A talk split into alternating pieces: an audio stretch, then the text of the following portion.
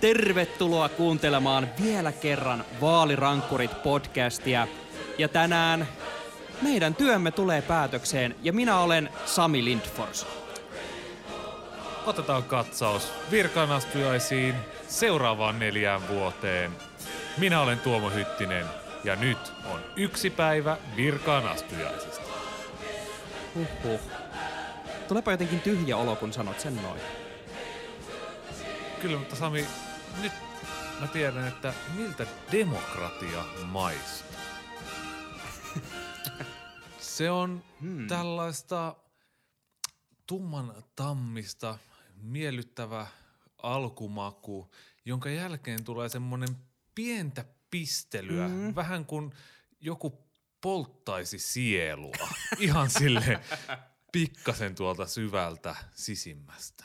Kyllä, ja tällä hetkellä mä näen vain yhden tähden, ja se ei ole Donald Trump. Okei, eli me ollaan tultu nyt siihen tulokseen näiden 53 jakson aikana, että demokratia maistuu jaloviinalta. No tämähän on varsin hyvä kuvaus. se on perusturvallinen valinta. se ei välttämättä ole aina kaikkien suosikki, mutta kaikille se kyllä kelpaa. Ja nokkelimmat, pokkelimmat ra- vakiokuuntelijat on varmaan hiffannut tässä vaiheessa, että mä vihdoin sain Tuukka Tervoselta, meidän vakikuuntelijalta ja kerran podcastissa vieraanakin olleelta vihdoin tämän jalluvedon no, palkintona olleen jallun. Haluatko kertoa vielä sen storin, millä tavalla sä sait tämän haltuun? Sulla oli eilen siis äh, pitkä työpäivä, kun tosiaan seurattiin noita virkaanastujaispäivän hulinoita, ja kesken päivän äh, Donald Trump yllätti sinut. Joo, tai itse asiassa meidän Maikkarin tähtiankkuri Jan Andersson tuli koputtaa mua ollalle ja sanoi, että hei Tuomo, tuolla lämpiössä ois sulle joku ihmeen paketti. Ja mä kävelen sinne lämpiöön ja katsoin, että siellä on semmoinen ruskea paperipussi ja mietin ensimmäisenä, että pernaruttua vai ei. Mutta otin kuitenkin riskin, äh, avasin äh, tämän pussin ja siellä oli tosiaan kortti Donald Trumpilta ja oli pullo jallua. Ja mä kävin sitten Jannet kysymään, että mikä hemmeti homma tämä oikein on. Totta kai mä arvasin, mutta niin kuin tämä välikappale tässä pikkasen yllätti. Ja hän sanoi, että ei voi kertoa mitään. Mutta totta kai mä laitoin twiitin menemään ja mainosti heti, että kiitos Tuukka. Kyllä. Pullo on tullut perille. Kippis Tuukalle. Kippistetään täällä Tuukan kunniaksi. Ja mä, mä siis täytyy sanoa, että se kirje oli aivan erinomainen. Siinä oli äh, haettu paksulla tussilla sitä Donald Trumpin käsialaa ja luki, että ei muistella pahalla TV Donald Trump. Ja osoitteessa oli podcast Tuomo oikein tällaisella lasten harakan varpailla kirjoitettu, äh, mahdollisesti Donald Trumpin käsialaa muistuttaen. Kyllä, aivan upeeta. Mutta nyt me ollaan siis tultu siihen pisteeseen, että Yhdysvaltojen demokratia kesti kuin kesti kaiken sen hullun myllyty- myllytyksen, johon se laitettiin. Kymmenet kaikki ne oikeusjutut, millä yritettiin kammeta ääniä ulos ja roskiin ja mitä kaikkea. Tämä kaikki sekoilu on nyt takana päin ainakin toistaiseksi. Pitää koputtaa puuta, mitä vielä keksitään. Mutta Joe Biden pannoi virkavalansa. Mistä me lähdetään edes nyt purkaa tätä koko päivää?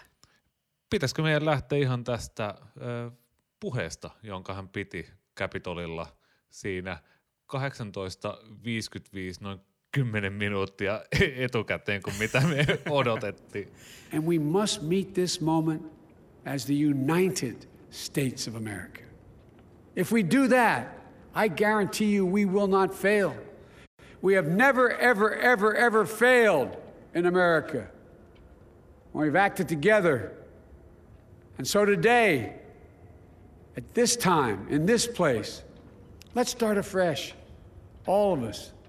Let's begin to listen to one another again, hear one another, see one another, show respect to one another. Politics doesn't have to be a raging fire, destroying everything in its path.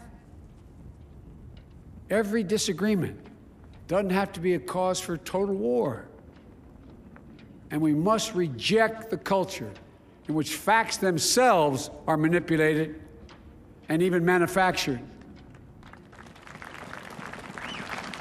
Joe Bidenin puheen ytimessä oli koko ajan se yhtenäisyys, unity-sana. Ja tota, mä, en, jotenkin, mä, mä oon niin nörtti, että mä ajattelin koko aika vain Unity-softaa, jolla tehdään pelejä. Mä oon itsekin tuskaillut sen kanssa, jotenkin mua huvitti tämä aspekti tässä koko ajan. Mutta se, että kansakunnan täytyy nyt tulla yhteen, ja sitä taottiin niin, että varmasti kaikille kävi selväksi, että nyt ei todellakaan olla millään tavalla yhtenäisiä. Äh, millaisia ajatuksia sulla Tuomo heräs, kun sä kuuntelit tuota puhetta?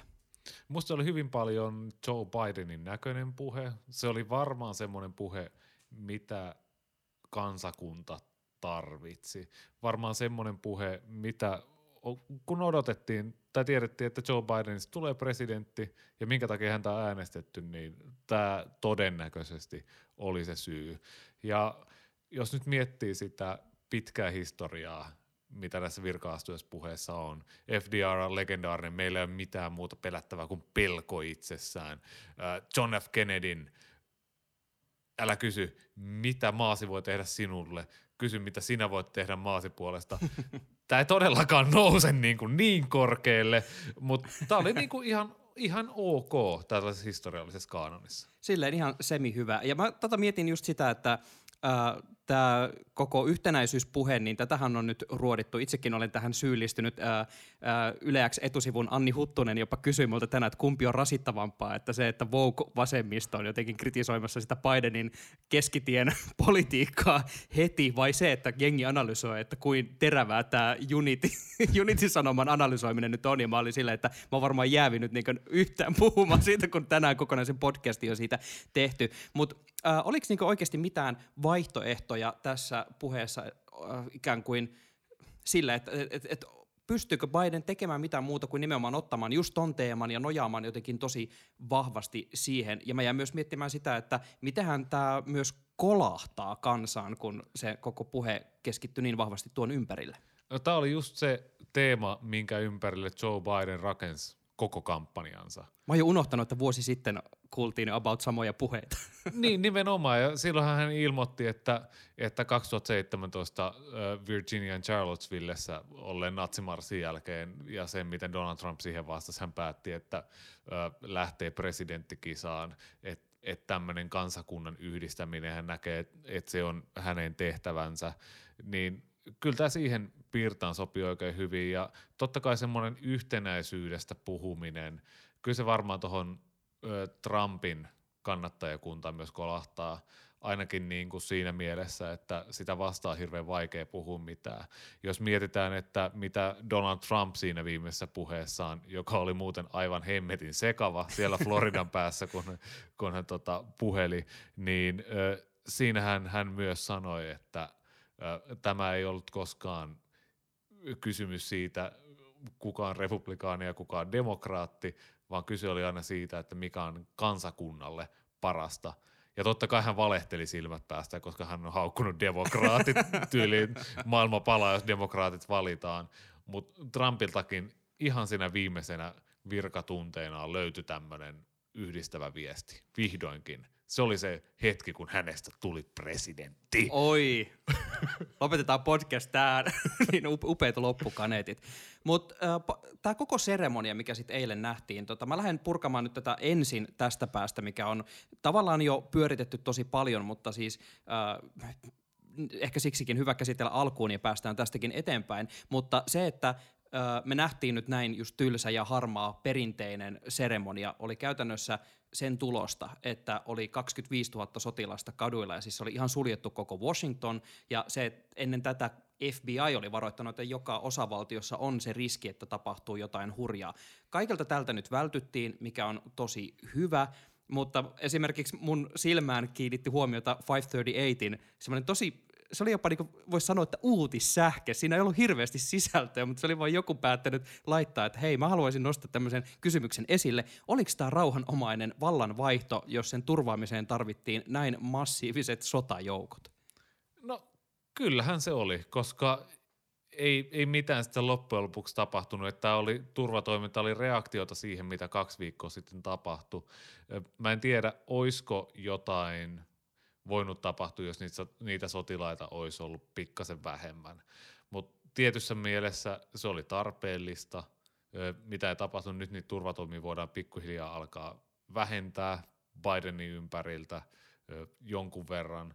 Huomata, että politiikasta tulee ehkä vähän tylsempää – Fox Newsillä bässätään nyt sitten että Bidenin politiikkaa, että siellä nyt yritetään kansakuntaa jakaa, kun ei enää tietystä uskonnosta, tiettyyn uskoon uskovia enää bännätä rajoilla ja näin päin pois. Mä luulen, että tässä käy semmoinen Tokmannin ämpärijono-efekti. että vaikka tänne tulisi... Että ämpärit meni jo.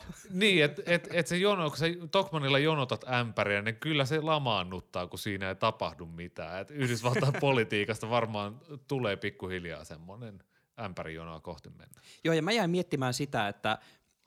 Öö, siis se mitä me tiedetään nyt siitä Capitolin iskusta, että siellä oli, siellä oli ne tota, äärioikeistoryhmät, jotka ovat oikeasti vakava uhka Yhdysvaltojen demokratialle edelleen ja sille järjestäytyneelle yhteiskunnalle, ovat valmiita asein tekemään hirveitä tekoja. Ja, mutta se, että heilläkään ei ollut tarpeeksi hyvää suunnitelmaa ja sitten että siinä tavallaan se massa, jonka he saivat siihen heidän ämpärijononsa, halus vaan niitä ämpäreitä, eivät välttämättä ihan just hahmottaneet, että mikä tämä ämpäri oikeastaan nyt on. Ja se, että nyt ilmeisesti edes niissä osavaltioiden pääkaupungeissa ei ainakaan käsittääkseni ole nähty mitään sen ihmeellisempää hulinaa. Mä katsoin, että olisiko ollut jossain Floridassa on ollut jonkinasteinen pommiuhka jossakin, mutta siis niin kuin, silleen pientä, ottaen huomioon, että tosiaan sen Kapitolin jälkeen jännitettiin ihan oikeasti tämä koko viikko. Kerran oli joku tulipalo lähellä Capitolia ja siitä oli heti kuvia Twitterissä, että oh shit, että Capitolin lähellä palaa ja heti lockdown ja kaikki on vähän siellä, että ei hitto, että nytkö jotain tapahtuu. Että tavallaan tämä oli niin läsnä koko ajan ja sitten ei tapahtunutkaan mitään. Niin mä jäin vaan miettimään sitä, että mikä on just se lopulta se mittasuhde siinä, että vaikka varmasti nämä ihmiset on edelleen pettyneitä siihen, että Bidenista tuli presidentti, mutta mikä on että kuinka moni heistä on oikeasti niin syvällä niissä salaliittoteorioissa ja muissa, että he jotenkin jäävät uskomaan just siihen, että kommunistit ovat ottaneet koko maan haltuun ja meidän täytyy taistella sitä vastaan. Että kuinka moni oli siinä vaan sen takia, että nyt haluttiin ikään kuin jotain, jotenkin ilmaista itseään, sitä pettymystään jotain vastaan ja nyt he vaan sitten tämän jälkeen ovat sillä, että no what a ride ja sitten neljä vuotta kipataan pissee kotona ja jurmutetaan, että Biden, demokraatit, nää. Sir Francis Bacon, tämmöinen filosofi 1700-luvulla muistaakseni, tyypitteli vallankumouksia. Silloin niitä nähtiin vähän, vähän enemmän ja monenlaisempia. Ja Sir Francis Bacon jako vallankumoukset kahteen luokkaan. On se luokka, jossa vallankumoukset lähtee vatsasta, eli jostain tämmöistä aineellisesta puutoksesta, niin kuin esimerkiksi nälästä – ja ne on kaikkein vaarallisimpia vallankumouksia. Ja kaikki muut syyt tehdä vallankumous menee sitten siihen toiseen luokkaan, ja ne ei ole niin vaarallisia, niitä pystytään purkamaan. Mun pointti on siis se, että ehkä siinä Capitolin ö, kapinassa tai valtauksessa, mitä sanaa siitä nyt käytetäänkään, ehkä se oli vaan semmoinen sattumien ja osiensa summa – että oli se kansanjoukko, jota oli pari kuukautta lietsottu, oli se presidentti Trumpin puhe, oli ne suunnitelmat siitä, että mennään sinne Capitolille. Ja Ei pidä se, unohtaa sitä se, Rudy Giulianin Trial by Combat-läppää, mikä on edelleen musta aivan järkyttävä. Joka on hautautunut ja siitä puhutaan aivan liian vähän. Mutta sitten myös se, että siihen ei oltu varauduttu siihen, että sitä väkijoukkoa pysäytettäisiin.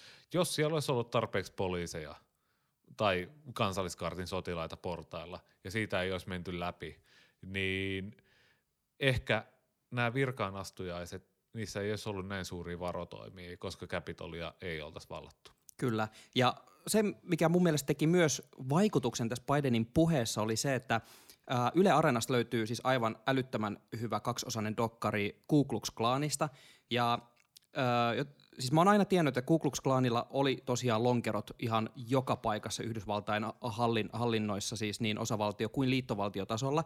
Muun muassa Woodrow Wilson on käynyt vähän liputtamassa, että vitsi on muuten ollut hyvä meininki, että piisjäbät ja muuta. Ja nyt Joe Biden tuomitsi ihan selkeästi tämän valkoisen vallan kannattamisen ja äärioikeiston toiminnan, ja että sitä vastaan tulee taistella. Ja niin kun, kun on katsonut sen dokkarisarjan, niin tota, tämä ei ole mikään semmoinen itsestään selvä asia, että Yhdysvaltojen presidentti tässä ää, niin kuin Yhdysvaltojen kansalle pyhässä seremoniassa tuomitsee sen äärioikeiston väkivallan näin selkeästi. Toisaalta se on ihan itsestään selvää. Niin kauheita, tekoja, olla. niin kauheita tekoja kuitenkin silloin tehtiin. Kyllä. Et, et tässä varmaan luotiin se, se Biden, miten Biden sen aloittikin, että demokratia on voittanut, instituutiot ovat kestäneet, se oli koetuksella. Se oli selkeä piikki, selkeä viittaus Trumpiin. Tämä oli varmaan toinen samanlainen semmoinen valkoisen ylivallan kannattajien kieltäminen, äärioikeiston kieltäminen, se mitä Donald Trump ei silloin Charlottesvillessä tehnyt tarpeeksi suoraan. Kyllähän silloin sanoi, että emme, emme noista tyypeistä oikein hirveästi dikkaa, mutta semmoinen täysin ehdoton kieltäytyminen jäi silloin puuttumaan. Mitä sä oot mieltä tästä tänä aamun Hesarissa Maria Annala, ulkopoliittisen instituutin vieraileva tutkija, haukku muun muassa sen, että Lady Gaga esitti tämän kansallislaulun. Mike Pence antoi Gagalle tämän kultaisen mikin ja sieltä tuli tämä, sä olit kirjoittanut progressiivinen kansallishymni tänne kässäreihin. Mitä sä Sami tarkoitat tällä? Tästä mä jaoin myös äh, Twitterissä mainion videon tällainen musiikkinero Adam Neely oli analysoinut, että mitä siinä tapahtuu. Kiinnitit sä huomiota siihen Lady Gagan versioon tästä kansallishymnistä? Kiinnitit sä huomiota, että siinä on jotain omituista?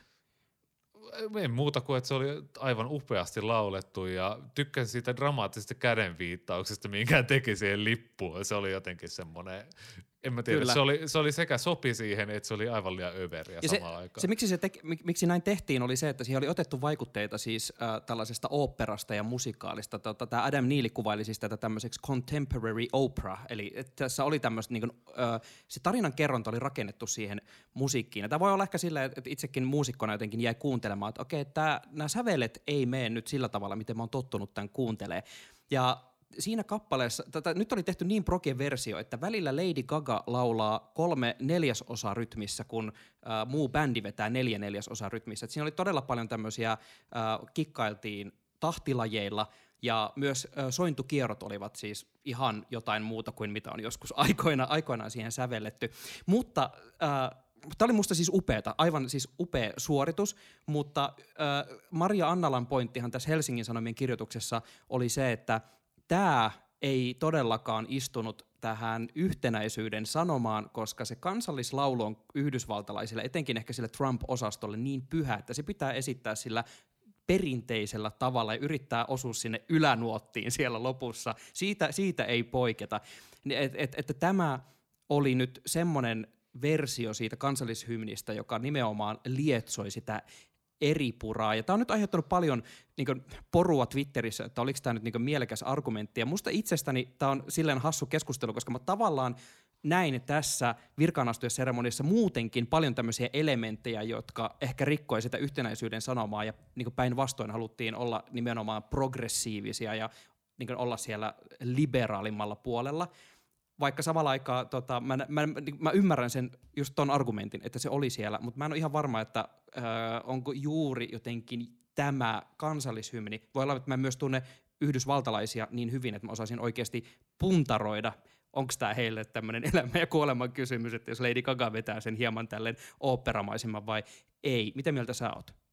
Musta riippuu paljon siitä, että miten jotkut Tucker Carlsonit ja Laura Ingramit ja Sean Hannityt Fox Newsillä sanottaa tämän hyökkäyksen Lady Gaga vastaan.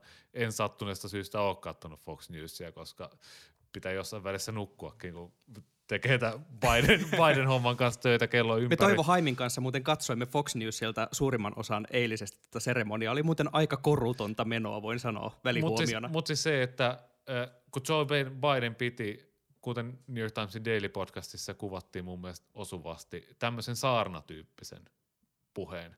Että se oli enemmän tämmöinen niin kuin pappi, joka puhuu seurakunnalle. Siinä jopa rukoiltiin kesken kaiken. Niin se on ehkä se, mitä semmoinen tavallinen amerikkalainen, minkä tajuaa. Että et tämmöiset koreografiat, se, että ketä on valittu esittämään kansallislauluja ja miten se esitetään, niin ehkä se kuitenkin jää vähän peittoon siinä, kun esimerkiksi se, että Donald Trump sanoo, että äh, anteeksi, Joe Biden sanoi, että Donald Trump yritti tuhota meidät, mutta ei siinä onnistunut tälleen kiertoteitse. Se on ehkä vähän, vähän suorempi viesti, mikä siinä puheen alussa tuli.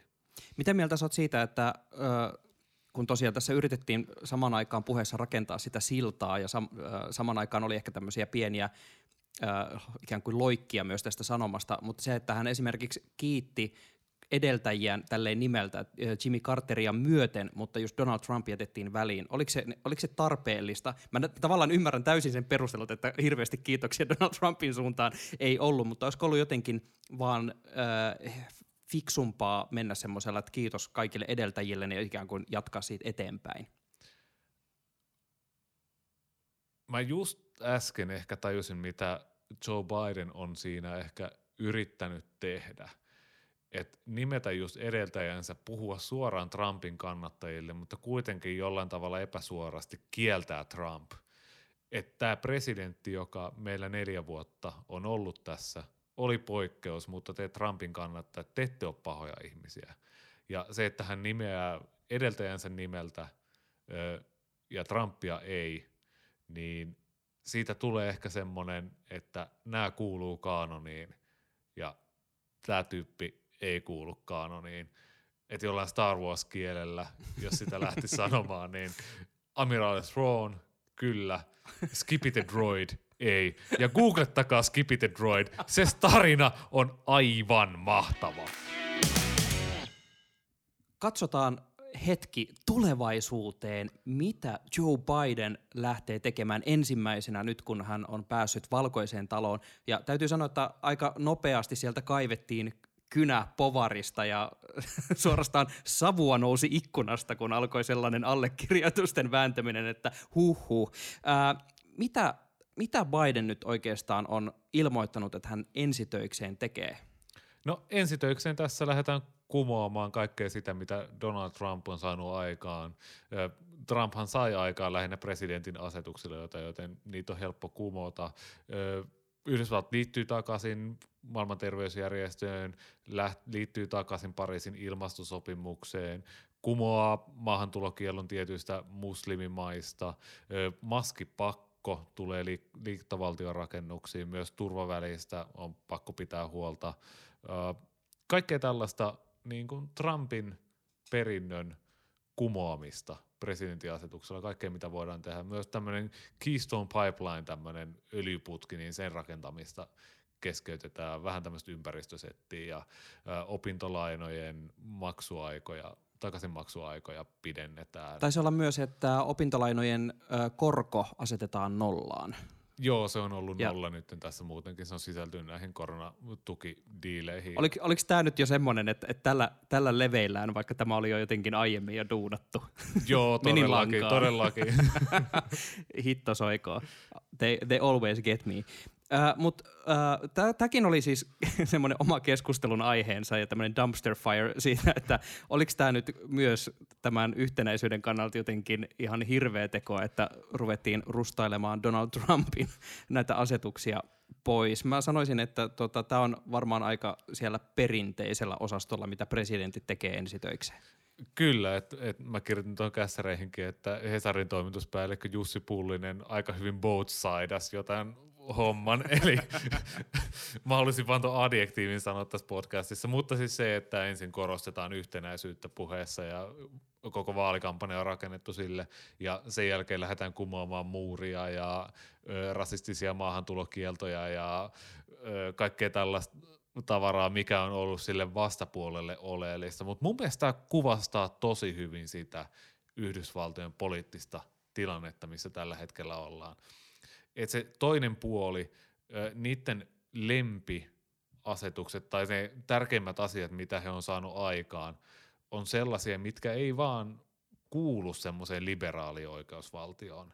Että jos mietitään toisen maailmansodan jälkeen koko, kaikki länsimaiset yhteiskunnat, niin se on ollut kuitenkin tämmöinen perusliberaali pohjavire, että äh, oikeuksia kasvatetaan naisten vähemmistöjen, seksuaalivähemmistöjen oikeuksia, että, ne niin kuin, että on ollut väistämätöntä, että näitä oikeuksia lisätään.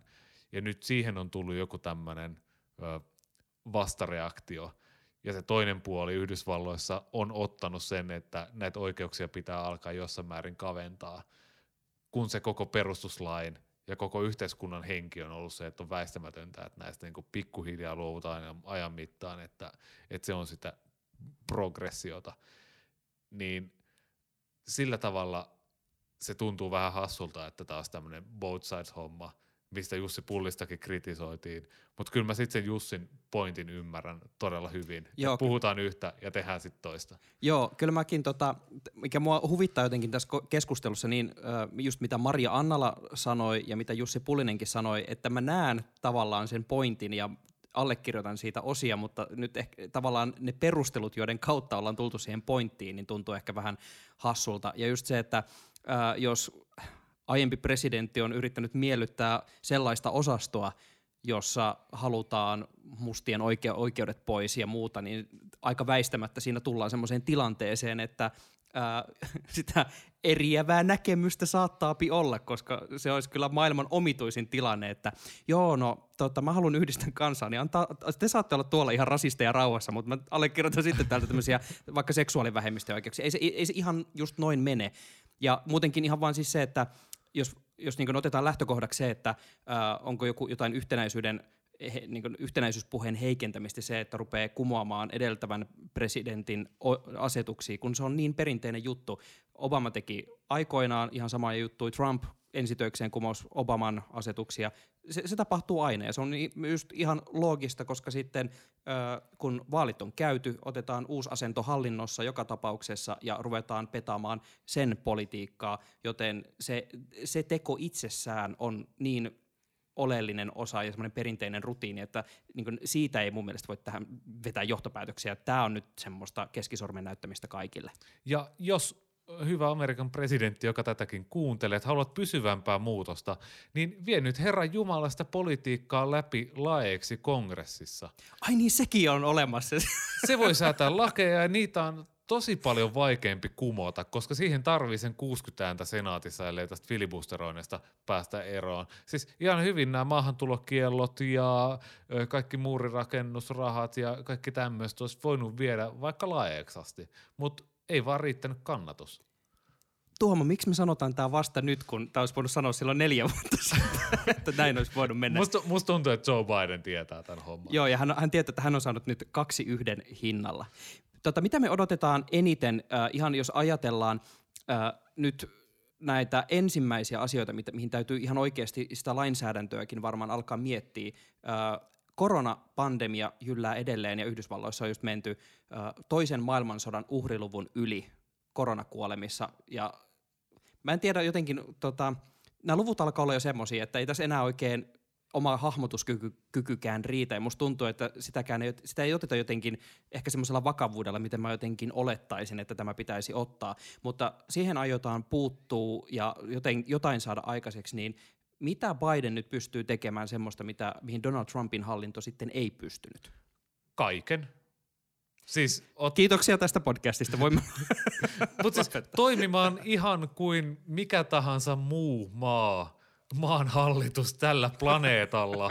Eli tavallaan tästä koronapandemian hoidosta tulee ainakin tässä nyt oman median kulutukseen vähän semmoinen niin kuin, miten se nyt sanoisi, sitten tulee semmoinen nolla-aihe. Nyt lyödään 1900 miljardia dollaria ö, koronatukipaketti läpi, liittovaltio ottaa tätä asiaa hoitaakseen, että saadaan niitä piikkejä jaettua kansalaisten käsiin, saadaan rahaa ihmisille, saadaan työttömyyskorvauksia ihmisille. Että tavallaan nyt, nyt, nyt sitä aletaan hoitaa niin kuin kunnolla, koska let's be frank, Donald Trump ei hoitanut tätä koronapandemiaa mitenkään, hän vaan pahensi tätä koko asiaa. Mun mielestä paljon mielenkiintoisempia on semmoiset rakenteelliset ja niinku perinteiset poliittiset kysymykset. Voisiko Washington DCstä tulla osavaltiota? Uh, ilmeisesti Joe Manchin ei ole hirveän innostunut ajatuksesta, ehkä voi olla innostunut ajatuksesta, ainakaan hän ei tykkää Puerto Ricosta, että voisi tulla osavaltiota. Se vaikuttaisi jo senaatin lukumäärään, sieltä tulisi kaksi senaattoria lisää, kaksi demokraattisenaattoria hyvin todennäköisesti, jos Puerto Rico, niin sitten olisi neljä. Mitä Green New Dealista, millainen tappelu siitä saadaan aikaa? Alexandria Ocasio-Cortez haluaisi sen kovasti. Mitä terveydenhuollossa tehdään? Kamala Harris on ollut allekirjoittamassa sitä Bernie Sandersin Medicare for All-aloitetta, ja Joe Biden on vähän silleen, että hold your horses, ei todellakaan tehdä tätä. Ja sitten totta kai se, miten se kansa yhdistetään. Ei sitä voi tehdä vaan sillä tavalla, että juhlapuheessa puhutaan ö, yhtenäisyydestä, koska niin on tehnyt kaikki muutkin presidentit, Donald Trumpia lukuun ottamatta tietysti, mutta pitää jotain semmoisia konkreettisia tekoja saada aikaan. Mun mielestä teillä takaisin Pasilan podcastissa puhuttiin hyvin siitä, että, että jos otetaan ilmastonmuutos vakavasti ja saadaan jotain ympäristötaloutta ja sitä kautta jotain työpaikkoja, jotain tämmöistä konkreettista. Ö, varmaan joku tämmöinen infra-asiat. Joe Manchin haluaisi, oliko se luku nyt joku 4000 miljardia dollaria, tämmöinen iso, inf- iso infrapaketti. Hän olisi niinku sen puolesta – koko demokraattipuolue on silleen, oh fuck yes, lähdetään duunaamaan vaan. Ö, jotain tuollaista stimulushommaa, varmaan maahanmuuttopolitiikka, jos siihen saisi semmoiset puoluerajat yrittävän kompromissin, joka oli kuitenkin aika lähellä. Se on John McCainin tämmöinen lakipaketti, oli hyvin lähellä mennä läpi. Jotain tollasta voisi tehdä, mutta niin kuin konkreettisia tekoja tarvitaan. Me käytettiin oikeastaan koko viime kevät silloin demokraattien esivaljan aikaan. No okei, puhuttimme muustakin, mutta puhuttimme tosi paljon siis siitä, että miten ää, tämmöisiä syviä jakolinjoja ihan demokraattien sisällä on, ja niistä voitaisiin varmaan puhua enemmänkin, mutta kun tällä hetkellä tuntuu, että demokraatit saa hengähtää ainakin hetken niiden omien tuskiensa kanssa, kun päästään kuitenkin pyörittämään hallintoa jotakuinkin ää, omilla ehdoilla – mutta republikaanit jää tämän kaiken jälkeen nyt todella pahaan paikkaan. Mä taisin kuvailla viime jaksossa sitä semmoiseksi Miina-kentäksi, jolle heidät on tuupattu, ja nyt Mitch McConnellin täytyisi Miina Haravana klik, kliksutella tiensä ja peli läpi ennätyspisteillä, että tästä selvitään ää, jotenkin järkevästi. Miten, miten sä Tuomo näet nyt tämän hetken tilanteen siinä, että mihin dem- äh, eli republikaanit voi tästä edetä? Mitä, mitä seuraavaksi edes tapahtuu? Jotain pitää ratkaista, että mitä Donald Trumpille tehdään. Miten hänen kannattajansa saadaan pysymään tuossa puolueessa. Jos pitäisi jotenkin ennustaa, niin Donald Trump ehkä kuitenkin hiipuu jonnekin taka-alalle – hänellä on se satojen miljoonien dollarien vaalikassa, minkä hän keräsi valehtelemalla tästä vaalituloksesta. Ja sitä on pelätty, että hän käyttäisi sitä sitten esivaaleissa niin Trump-mielisten tyyppien tukemiseen. Mutta toisaalta... Miljardivelat esimerkiksi tässä erääntyvät. Niin, ja se vaatisi jotain sellaista strategista ja taktista ajattelua, mitä Donald Trumpilla ei vaan yksinkertaisesti ole kykyä sellaiseen harmaana eminenssinä tai okay, toimimiseen. Semmoisen journalismin nimissä niin myönnettäköön, koska emme pysty tota, hänen päänsä sisään menemään, mutta hän ei ole tähän asti osoittanut tällaisia kykyjä. Eli toisin sanoen emme ole nähneet todisteita sellaisten olemassaolosta. Juurikin näin, mutta siis mä luulen, että että tämmöinen pieni, joku radikaali porukka, tämmöiset Ted Cruzit ja Josh Hallit, Uh, siellä. Näin tänään twiitin, että Ted Cruz on Yhdysvaltain Jani Mäkelä ja mä en, mä en toivu tästä enää ikinä. Joka tapauksessa Ted Cruzit, Josh Hallit ehkä pystyy kanavoimaan sitä protestia omaansa ja kuitenkin musta tuntuu, että Trumpin kannattajillekin tärkeämpää on se, että äänestetään jotain muuta kuin demokraatteja. Tuossa oli eilen tuli se Wall Street Journalin skuppi siitä, että Trump ehkä haluaisi perustaa oman puolueen. No se sopisi varmaan siihen Trumpin oletettuun narsistisuuteen, mutta se olisi kyllä semmoinen tie demokraateille sitten vuosia, ellei vuosikymmeniä tämmöiseen valta-asemaan, jos konservatiivien äänet menisivät Trumpin puolueen ja republikaanien välille jotenkin tasan. Ei sellaista vaan niin kuin voi tapahtua tässä tilanteessa. mä luulen, että se republikaanit jotenkin tekee tiliä Trumpin kanssa ja keksii jonkun keinon, miten ne saadaan pidettyä puolueessa. Ja se voi olla ihan vaan se, että näillä Trump-mielisillä ei ole muuta vaihtoehtoa kuin äänestää republikaaneja. Mä oon miettinyt sitä, että ää, mä veikkaan, että Mitch McConnell toivoo, että Donald Trump perustaisi sen oman puolueen, koska todennäköisintä olisi, tämä on nyt aivan täysin meikän hatusta, eli Stetsonista heittämää puuta heinää, mutta kun mä aloin ajatella sitä, että ketkä lähtis Donald Trumpin mukana johonkin tämmöiseen Patriot-puolueeseen, niin se olisi juuri uh, Marjorie Taylor Greenit ja muut aivan hörhöt ja juurikin ehkä se syvänpäädyn porukka, josta myös ihan oikeasti pitää olla huolissaan. Ei pidä nyt unohtaa sitä, että tämä koko QAnon-läppä on aivan hirveä ja vie ihmisiä todella vaarallisiin ja syviin vesiin.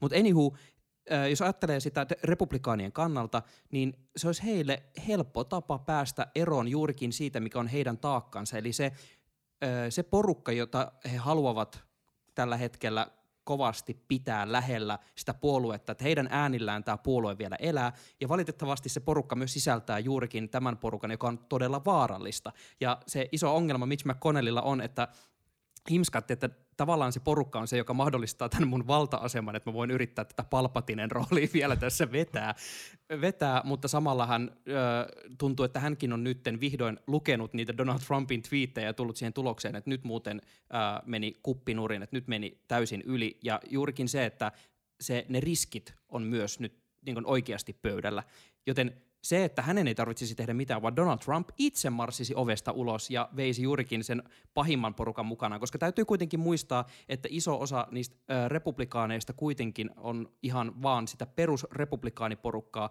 jotka sanoo haastatteluissakin, että mä nyt äänestän nyt vaan periaatteessa republikaania, mutta en mä välttämättä edes allekirjoita Trumpia. Ja sitten jos Trump on jossain eri puolueessa, niin palaavat sitten tälleen, kuten tapa kristityt käy kirkossa, niin menevät ja ruksivat joka vaaleissa sen ison vaalilapun, että mä äänestän kaikkia republikaaneja ja tavallaan se homma pysyy. Mitä, ostat sä tämän mun Stetsonin teorian? Ehdottomasti en, koska Donald Trump on ollut koko presidenttikaudellaan, olisikohan jopa ö, kaikkein aikojen epäsuostuin kataista kannatusmittauksen keskiarvoa koko kansan parissa, mutta republikaanipuolueessa hän on ollut historian ehkä suosituin presidentti. Kuitenkin ihan siellä kärjessä hänen suosionsa Täytyy on ollut... muhu, muhit täällä Stetsonissa sitten vielä seuraavia teorioita eteenpäin. Se on ollut vankkumatonta tämä Donald Trumpin suosio. Hänellä on oikeasti aitoa, ihan jumalaton kannatus siellä puolueen sisällä, just kannattajien keskuudessa. Ja näistä kannattajista äh, republikaanit ei vaan pysty luopumaan. He, he ei voi antaa äh, Trumpin mennä ja perustaa omaa puoluettaan kaikista kätevintähän tietysti olisi, kun tänne senaatissa jossain vaiheessa alkaa tämä virkarikosoikeudenkäynti. Että siellä Trump tuomittas ja sen jälkeen vaikka pelkillä demokraattiäänillä estettäisiin Trumpin mahdollisuus hakea mihinkään virkaan ö, tulevaisuudessa. Ö, sehän menee sillä tavalla, että ensin on äänestään siitä virkarikossyytteestä, hyväksytäänkö, eli pannaanko Trump viralta ja nyt kun mä sanoin tämän ääneen, niin mä mietin, että miten presidenttiä, joka ei ole istuva niin. presidentti, voidaan panna viralta.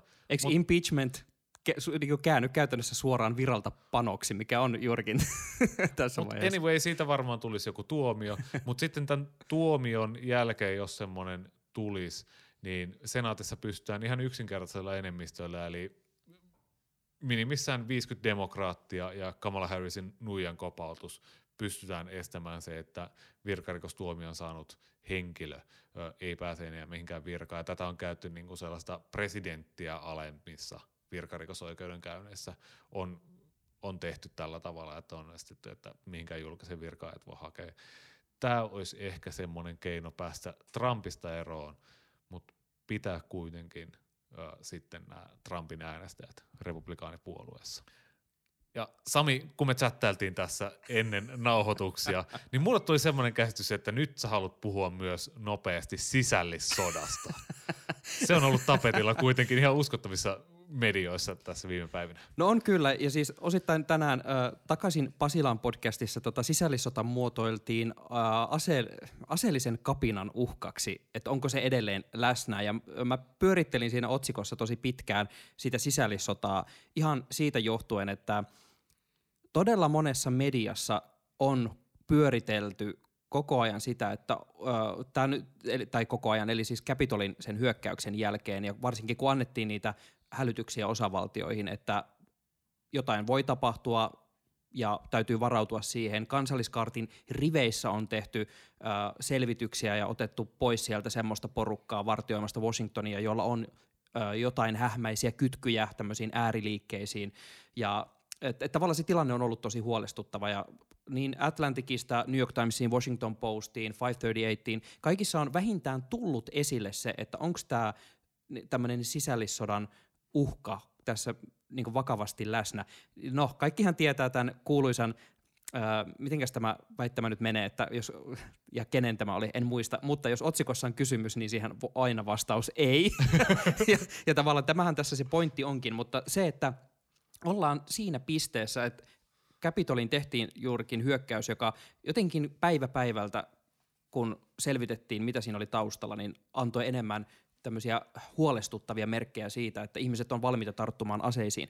New York Timesin Daily Podcastissakin oli jakso ihan tässä vastikään, jossa äh, nämä toimittajat oli haastatellut, he olivat olleet paikan päällä, kun ihmiset murtautuivat sinne Capitoliin, olivat jututtaneet näitä ihmisiä, että miksi te teette näin, ja he halusivat just äh, näyttää, että heillä on valta, kansalla on valta, ja heille soitettiin vielä jälkikäteen sitten tämän keissin jälkeen, että miltä tuntuu, ja nämä ihmiset, vaikka sieltä monelta tuli semmoista katumusta, että tämä oli oikeasti aika hurjaa, että en mä tiennyt, että mä jotenkin voisin kyetä tämmöiseen. Tämä oli aika hirveätä, mutta silti tulivat siihen lopputulemaan, että kun me uskotaan niin vahvasti siihen, että tämä kommunistinen hallinto ja Kiina ja kaikki Venezuelat ovat nyt ottaneet jotenkin maan haltuunsa, että jääkö meille mitään muuta vaihtoehtoa kuin sisällissota, että me tehdään jotain. Ja jos nyt ajatellaan, sen takia mä puhuin aiemminkin niistä, että miten paljon niiden aseellisten hörheen taakse kerääntyy sit sitä massaa, on mun mielestä se mielenkiintoinen kysymys. Jos ajattelee, että Yhdysvaltojen sisällissodassakin niin kuitenkin liikkeelle lähdettiin siitä, että pari osavaltiota irtisanoutui käytännössä ää, liittovaltiosta ja siitä alkoi sitten hulinat. Niin vois, voisiko tämmöinen syntyä? Tämä oli se, mitä niin pyörittelin, että mihin tämä tämmöinen hybris tällä hetkellä riittää. Mä sanoisin, että maantieteellisin perustein niin ei voisi käydä, koska 1860-luvulla, kun sisällissota alkoi, niin silloinhan se rajalinja meni siinä Pennsylvanian etelärajan kohdalla suurin piirtein, tämä kuuluisa Mason-Dixon-linja. Pohjoisen puolella unionistit, etelän puolella orjuutta kannattavat konfederaatit. Että tavallaan se pohjoinen eteläjako oli aivan täysin selkeä nyt jos tulisi jollain maantieteellisin perustein ö, samanlaisia ö, jakolinjoja, niin silloin tyyliin ö, Georgian osavaltiossa ö, Atlanta, Savanna olisi niin kuin liberaalien puolella, koko muu osavaltio, jotain lähiöitä olisi sitten tällä toisella puolella, New Yorkin osavaltiossa Manhattan ja ne lähialueet kävisi sotaa niitä ympäröiviä Manhattan hyökkää soijalateilla. Mutta siis käytännössä niin, että olisi niin kuin ydinkaupunki ja sitten olisi nämä lähiöt. Et mun on tosi vaikea nähdä, että se että ihan oikea kattava sisällissota olisi joku tämmöinen.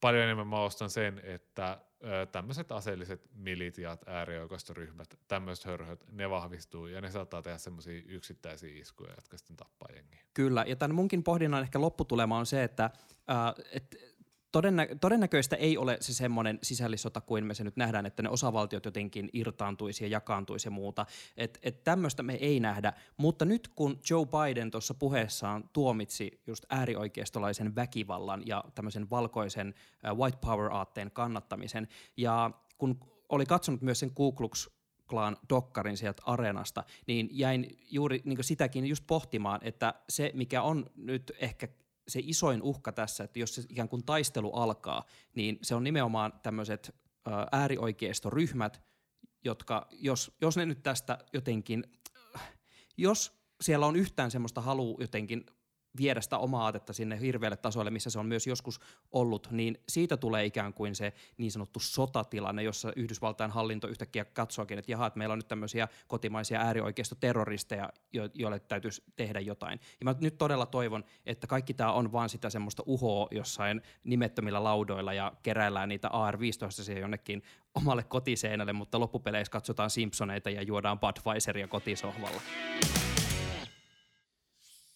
Ja tossa, hyvät kuulijat, kuulitte, kun avataan myös aitoa amerikkalaista Coca-Colaa, eli jallukolathan täällä laitetaan totta kai sen kunniaksi, että tasan vuosi sitten me avasimme vaalirankkurit Twitter-tilin ja tuolloin aloimme pyörittää tätä koko meidän hullua podcast-ideaa. Tässä on, tässä on vuosi tasan kuljettu tätä meidän ihmeellistä ideaa, joka syntyi ensin Maikkarin toimituksessa ja joka jalostui Angleterressa Helsingin punavuoressa. ja nyt ollaan tässä. Tuntuu aika omituiselta. Kyllä, ja mä muistan, että me taidettiin trailerin jaksona ottaa silloin meidän makkarissa nappimikeillä. Ja siinä meidän sängyn päällä tota, Hyvin arkoina ja ujoina. nauhoitettiin se ja siinä meikäläisen ikivanhalla MacBook Airilla saatiin just ja just pyöritetty Twitter-tili ja Anchor-tilit ja kaikki tuommoista kasaan.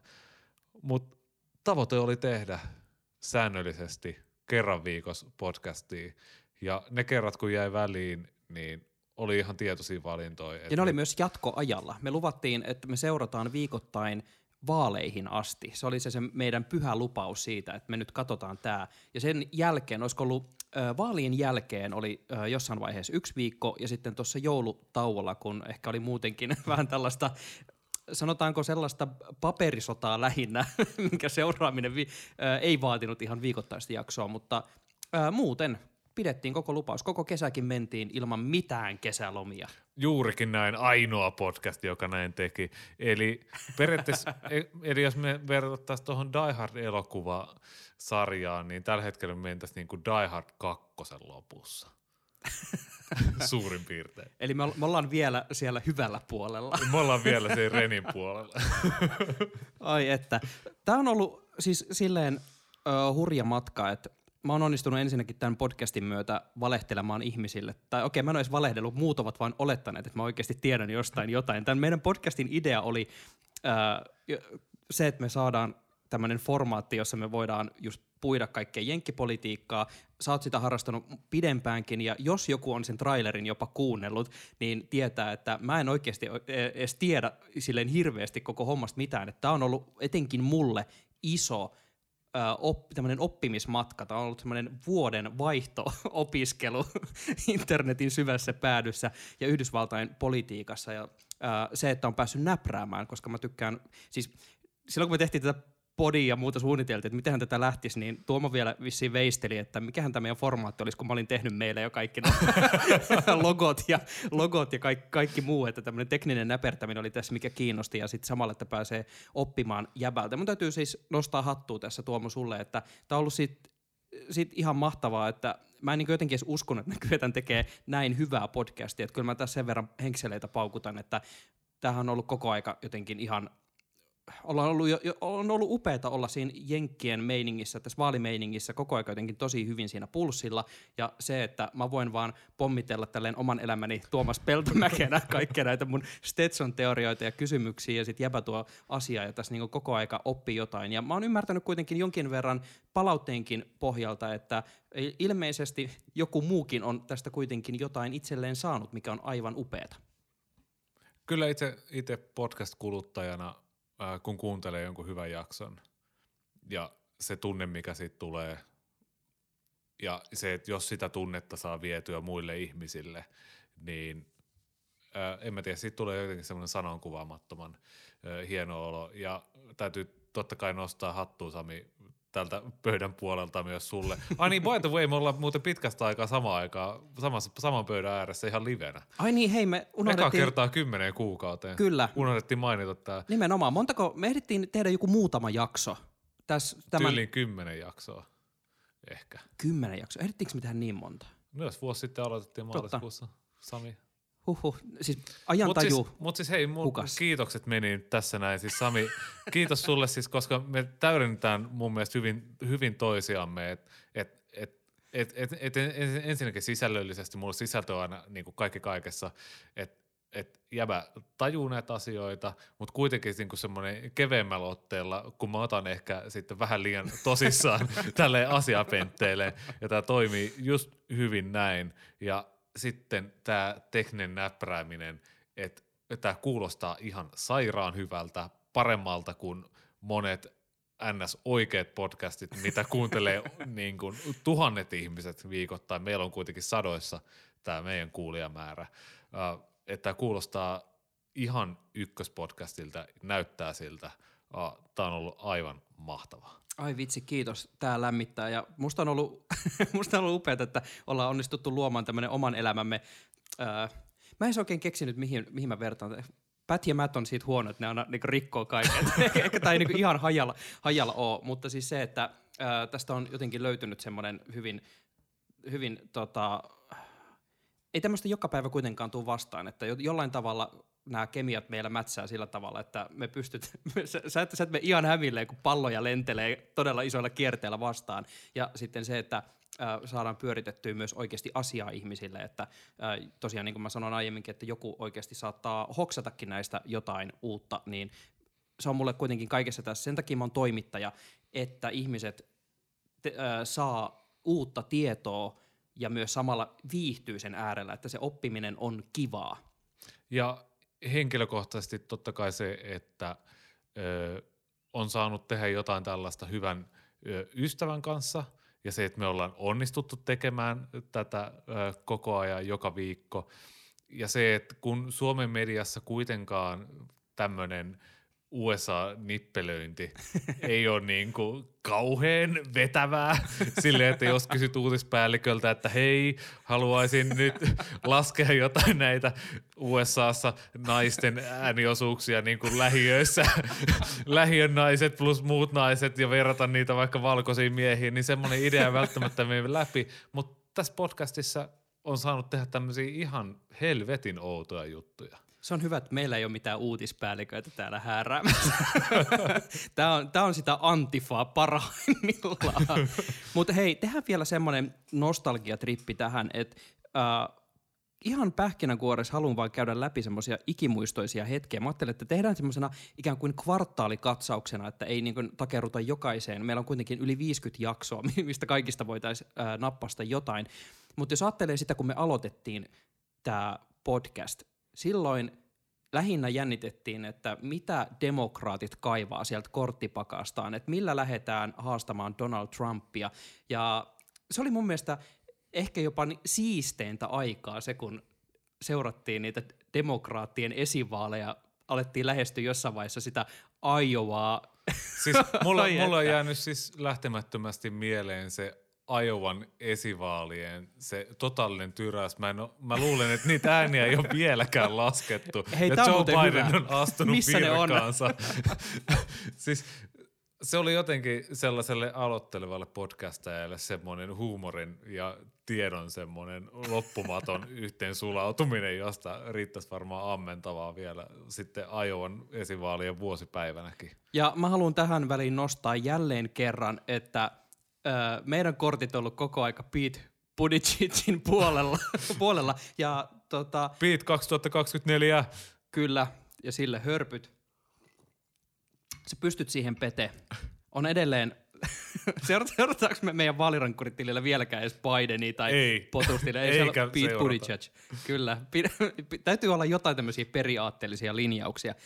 Mut, äh, ja sitten sit, sit se, mikä olisi just mielenkiintoista, että me tultiin niihinkin äh, esivaalijaksoihin, siis just tässä pandemiatilanteessa, että et sen lisäksi, että on, oli tosiaan aika poikkeuksellinen ja äh, mu- kaikin puolin jännittävä vaalivuosi, siis ihan ilman jo koronaa, niin tässä oli todella paljon näitä kummallisia elementtejä. Sen lisäksi, että me ollaan tosiaan tässä nyt, mitä kymmenen kuukauden jälkeen, me ollaan nähty tässä vuoden sisään, varmaan voi laskea sormilla edelleen nämä kerrat, että aika harvoin tässä on tullut nähty ja nyt tämän kunniaksi päätettiin ottaa riski. Mutta se, että ää, miten jännää se on ollut, että, että samaan aikaan me ollaan seurattu tätä härdelliä ja kuitenkin myös katsottu, kun äh, Yhdysvaltojen koronatilanne kuin koko maailmakin, mutta etenkin kun tässä on seurattu Yhdysvaltoja, niin samalla seurata sitä, että mihin kaikkeen se on, tämä koronapandemia on vaikuttanut sen kannalta, että toteutuuko demokratia ylempäänsä. Kyllä, ja jos puhutaan taas näistä kvartaaleittain, niin sitten toisessa kvartaalissa siinä kesän mittaan oli just tätä, että miten siellä se äänestäminen lähtee. Nyt tälle jälkikäteen, kun miettii, niin me oltiin kuitenkin aika väärässä siitä, että millainen kaos tästä tulee. Et, et me seurattiin sitä esivaalien kaosta, kuinka hankalainen postiäänien laskeminen silloin oli, mutta sitten me vähän yliarvioitin se uhka, mikä sillä on tälle varsinaiselle vaalipäivälle. Ja on ollut hienoa olla mukana seuraamassa sitä, että miten, miten Yhdysvaltojen tavalliset kansalaiset, tavalliset ihmiset, jotka siihen demokratiaan uskoo siellä paikallistasolla ja on käytännössä toteuttamassa sitä, miten hyvin se kesti tämän kaiken Trumpin sekoilun ja valheellisen vääristelyn tässä matkan aikana.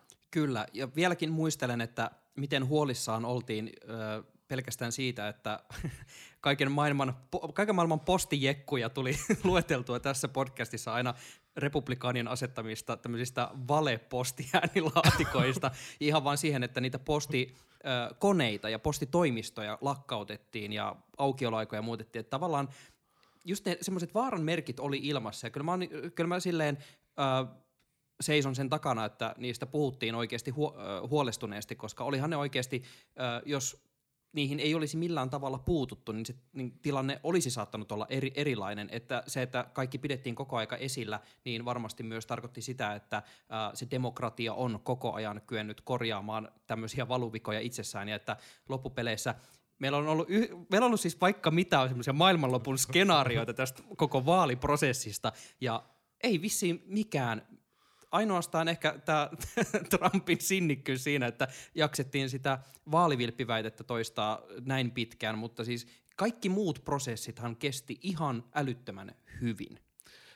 Jos jatketaan tällä kvartaali kronologisella menetelmällä, niin syksy ja vaalit ja tämä podcasti on varmaan ollut iso syy sille, miksi meikäläinen pääsi tuonne Jenkkeihin asti. Se oli huikeeta siis. Seuraamaan noita vaaleja. Ihan voin sanoa, Uho. että on puhtaasti vaalirankkureiden ansiota, että pääsin, pääsin pyöriin nykiin Pennsylvaniaan, Washingtoniin sitten vaalipäivänä. Se oli ihanaa ja oli ihanaa tehdä niitä podcasteja sieltä käsin. Joo, se oli huikeeta. Ja siis jos jotain hyvää tästä koko pandemiasta täytyy nyt löytää, niin se, että kun me, me totuttiin tekemään etänä näitä podcasteja, mikä ei ole siis helppoa. Siis se, että me ollaan takkuilevien FaceTime-yhteyksien päässä ja koitetaan kukin tahoillamme nauhoittaa jotenkin järkevästi ne äänet ja lopulta sitten lähetellä tiedostot ja kasata ne, ja varsinkin kun sä olit siellä Yhdysvaltojen päädyssä, niin se, että äh, kun olimme harjaantuneita siinä, niin sitten ne loppupeleissä meni todella helposti. Ja siitä, siitä ei tullut sen kummallisempaa kuin, että olit...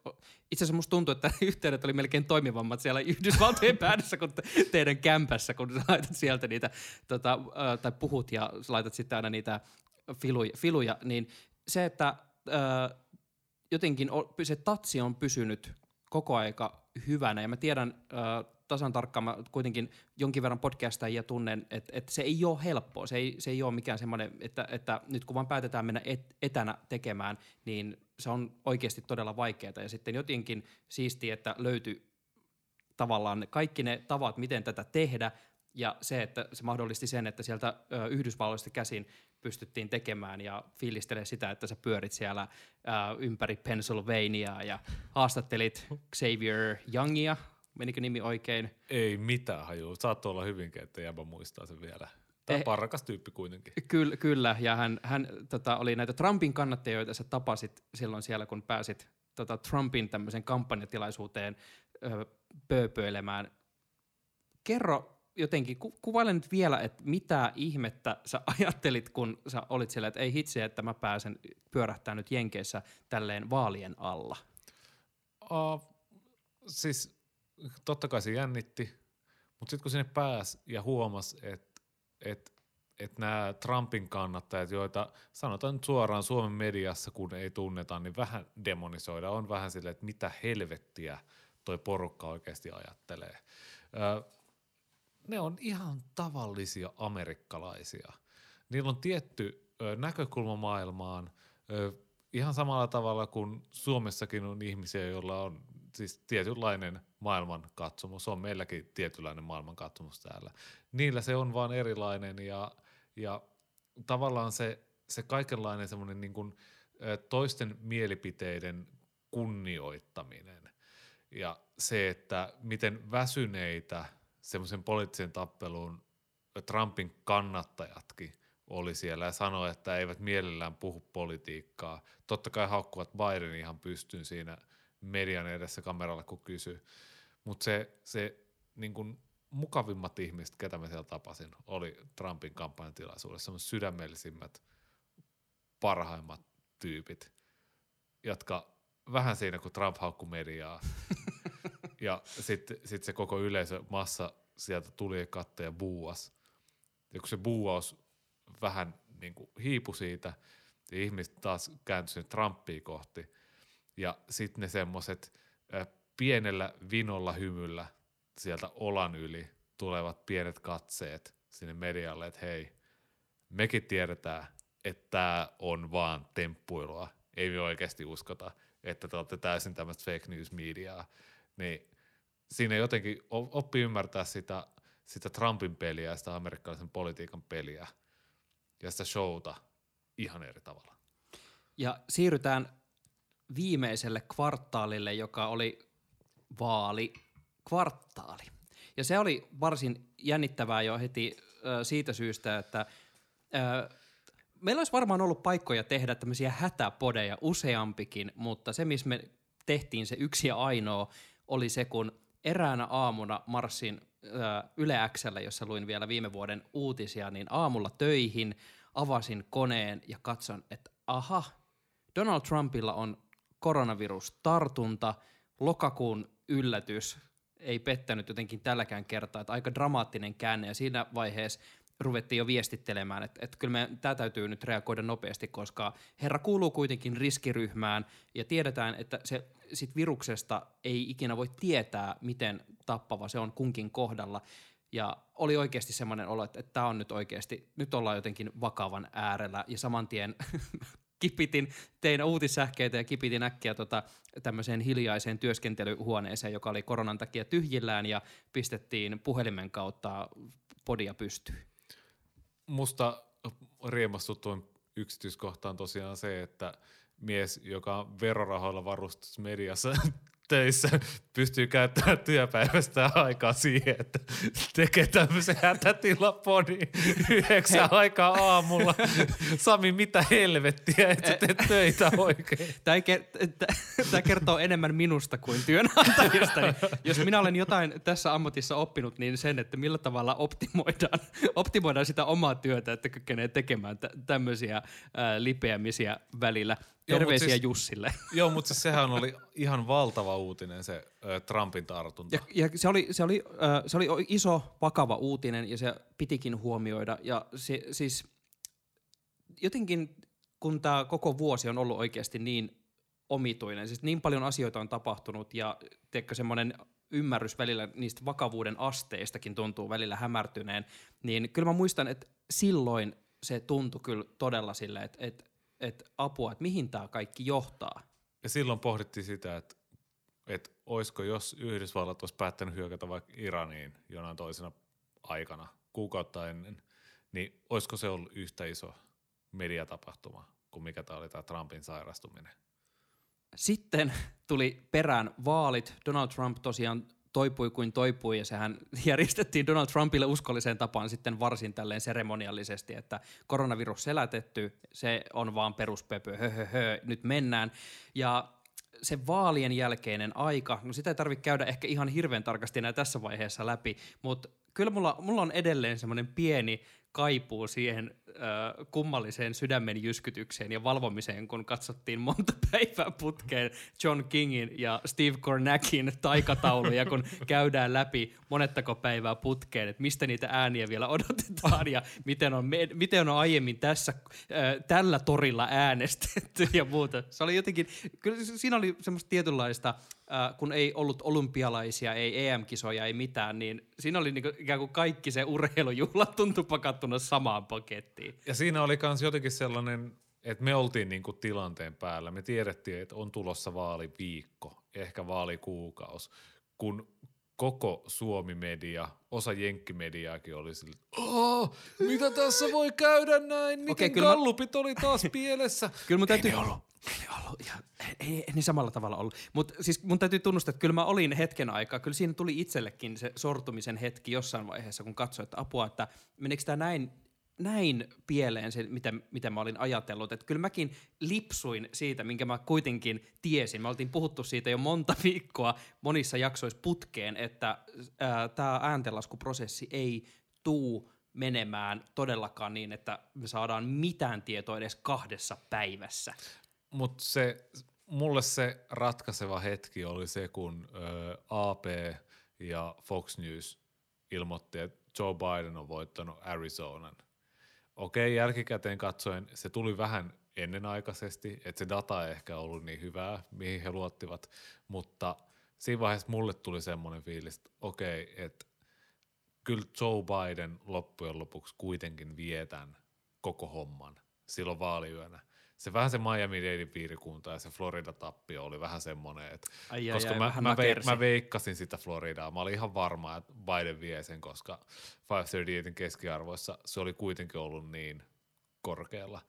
Mutta ennusteissa 49 kautta 50 taisi olla tulos 538. Et ihan ok. Florida oli ainut, mikä meni silloin pieleen. sieltä Excelit. Et tota, Excelit eivät ole niin pahasti pielessä kuin oletimme. Tota, mä veikkaan, että tämä hetki on just semmoinen, että me kumpikaan ei vaan haluttaisi painaa tota rek-nappulaa pois päältä. Tämä on tämmöinen tietynlainen luopumisen hetki. Ja tota, tässä vaiheessa varmaan kaikki kuulijat alkaa olla siellä, että vitsi, että tämä on nyt tämmöistä sente- sentimentaalista höpinää, että lopettakaa jo, kiitos kaikesta. Mutta tässä vaiheessa täytyy heittää vielä kiitokset ää, Karla Kempakselle, talouselämän toimittaja, joka oli meillä ensimmäinen vieras Yksi parhaista jaksoista muuten. On, ja siis varsin asiantunteva ja edelleen mun mielestä paljon relevanttia kamaa ihan tähän Bidenin kauden alkuun. Eli suosittelen käymään siellä läpi. Öö, nyt täytyisi varmaan katsoa, milloin hän oli vieraana. Siitäkin on pyörähtänyt hetki. Tämän olisi voinut katsoa ennen. Etäaikaan se oli kuitenkin maaliskuuta ennen supertiistaita muistaakseni. kyllä, jostain sieltä löytyy, mutta se on kyllä merkitty sinne selkeästi. Löydätte kyllä äh, Karlan vierailun sieltä. Mutta iso kiitos Karlalle ja myös äh, Tuukka Tervoselle, joka oli meidän toinen vieras tässä podcastissa ja analysoitiin sitä, että minkälainen härdelli siitä Donald Trumpin äh, kumoamisesta tulee. Hän yrittää kumota, kumota tämän vaalituloksen ja siinäkin oli paljon mielen, mielenkiintoista pohdintaa ja se, että me saadaan tällä hetkellä nauttia tämän Tuukan, Tuukan tarjoamia ko, jallukolia tässä tällä, tällä hetkellä. Mutta siis se, että se, mikä- mistä mä oon tosi iloinen, siis edelleen kiitos Karlalle ja Tuukalle, että olitte vieraana ja jaoitte just asiantuntemusta. Ne molemmat on erittäin kovia ja asiantuntevia toimittajia. Ja ihan vaan se, että meillä on ollut jotenkin äärettömän kiva ja hieno yhteisö tämän podcastin ympärillä. Kyllä ne, ne Twitter-viestit, mitä on tullut, ne pyytämättä tulleet kysymykset, mitä on ollut, ne yksityisviesteinä tulleet kysymykset, että voisitteko vaalirankkurit vastata tähän kysymykseen. Ne on semmoisia asioita, mitkä, mitkä lämmittää, mitkä on sellaisia, mitä itse miettii, että uskaltaisiko lähettää, viittisikö lähettää, tietää, että siinä on kuitenkin jonkinlainen kynnys näin internet-aikanakin vielä, että sä oikeasti laitat viestiä johonkin tämmöiselle settiin, mistä sä oikeasti tykkäät ja välität. Ja mulla on tullut semmoinen fiilis, että siellä ö, kuulokkeiden siinä päässä välitetään. Ö, se merkkaa tosi paljon. Kyllä, ei voi siis tota, enempää sanattomaksi vetää se, että ö, et se ei ollut siis pelkkää lätinää, kun joka kerta ollaan podcastin lopuksi sanottu, että ää, laittakaa, ää, tekätkää meidät Twitterissä ja muuta. Et, et, se on joka kerta, kun ollaan tota, muistutettu, että hei me siellä ollaan, niin sieltä on porukkaa käynyt laittamassa aina viestiä, ollaan käyty hyviä keskusteluja ja hyviä huomioita, hyviä kysymyksiä. Et täältäkin iso kiitos ihan jokaiselle, joka on tätä matkaa seurannut tähän asti. Ja Tuomo tässä tota, joi, joutui olemaan to, ö, pöydässä hetken aikaa yksin ja ihmetteli, että mihin se Sami oikein häippäsi. Ja tämä, ö, minkä takia tuossa hetken aikaa jätin Tuomon pitämään monologia, ö, johtuu siitä, että mä mietin, että millä tavalla me jotenkin nyt ö, ikään kuin kruunattaisiin tämä jakso. Ja mä kävin hakemassa kaupasta meille Samuel Adams oluet. Haluatko Sami kuulla? Ö, Mä oon viimeksi juonut Samuel Adams Boston Lageria. Ö, Se oli, en, nyt en muista mikä hotelliketjun hotelli tämä oli, mutta Wilkes Barissa 40 000 asukkaan kaupungissa Pennsylvaniassa semmoisen burgeri illallisen päälle. Otin yhden tämmöisen Samuel Adamsin ja nyt aina kun mä näen tämän pullon, mä menen ajatukseni sinne. NFL pyörii kahdesta ruudusta. Ai että. Tarjoilijat pitää maskeja ja juttelee siellä paikallisten työläisten kanssa. Ei politiikasta, vaan jostain ihan tavallisista asioista. Kyllä. Eli kiitos Founding Fathers, Samuel Adams ja kumppanit, aito ja alkuperäinen T-kutsuliikkeen liikkeelle panija. Tämä on ollut huikea matka. Kiitoksia ihan jokaiselle ja me jatketaan siellä Twitterissä tuttuun tapaan. Tägää meidät ja käydään keskustelua, seurataan, että miten Bidenin hallinnon hommat lähtee liikenteeseen. Meidät löytää sieltä at Sami Lindfors, at Tuomo Hytti. Ja Sami Lindforsia voit kuulla takaisin Pasilaan podcastissa. Hän on siellä, kuten LinkedInistä tunnistetaan podcaster at Yle nimikkeellä. Olen tästä nimikkeestä pohjattoman kateellinen. Meikäläinen MTV Uutisissa pörrää ja vaalirankkurit palaa jossain muodossa, mutta ei sen nimen alla. Eli me Samin kanssa jossain vaiheessa tehdään joku podcast prokis, mutta ei siitä vielä sen enempää. Nyt Sami nauttaa näistä Samuel Adamsista. Ja hyvät kuulijat, vaalirankkurit sanoo Moi moi! moi moi.